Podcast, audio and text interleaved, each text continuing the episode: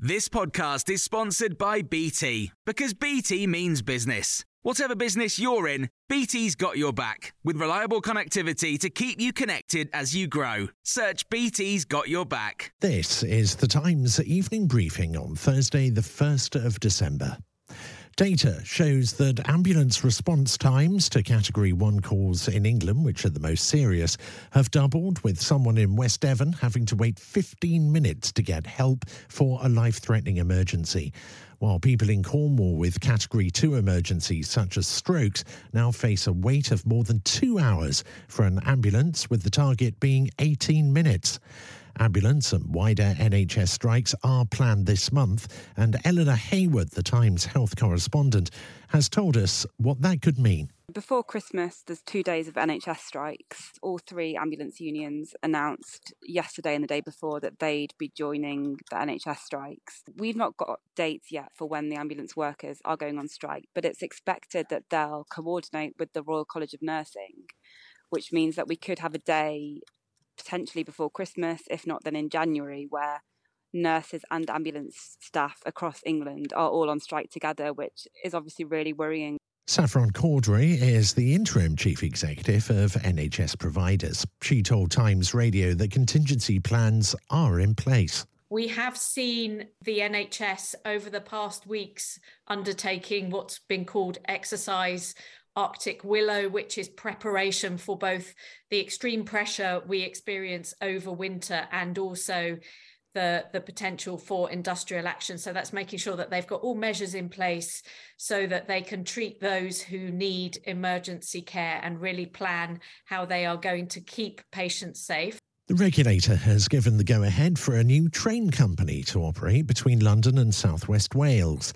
Grand Union trains will run five daily return services between Carmarthen and Paddington from the end of 2024. The news came as an urgent statement was made in the Commons about the state of the UK's railways.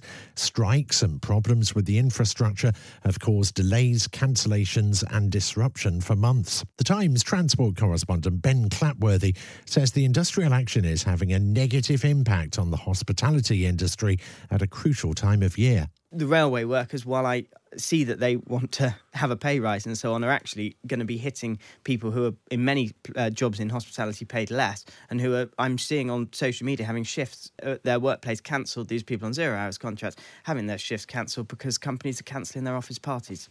Ian Blackford has resigned as Scottish National Party leader at Westminster two weeks after a party rival aborted a coup attempt at the 11th hour, in a move that was accelerated after the Times learnt of plans to rekindle plots to oust Blackford.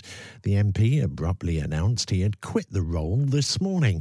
He's expected to be replaced by Stephen Flynn, the energy spokesman, who two weeks ago said he had no intention of standing for the top job. Kieran Andrews is the Scottish political editor at The Times. The SNP MPs are generally just a bit discontent. This isn't necessarily about Ian Blackford personally, although some of them have issues with Ian Blackford personally, but it's more the fact that the SNP MPs are just a bit hacked off and looking for someone to take it out on and looking for a change. It's being reported ministers are looking at changing the law to allow migrants arriving in the UK by small boats to be held at a processing centre for up to 96 hours. It's 24 hours at the moment, but officials are said to be looking at having more flexibility after a recent surge in numbers left Manston in Kent overcrowded boos have been heard as the Prince and Princess of Wales sat through a lecture on racial equality in Boston.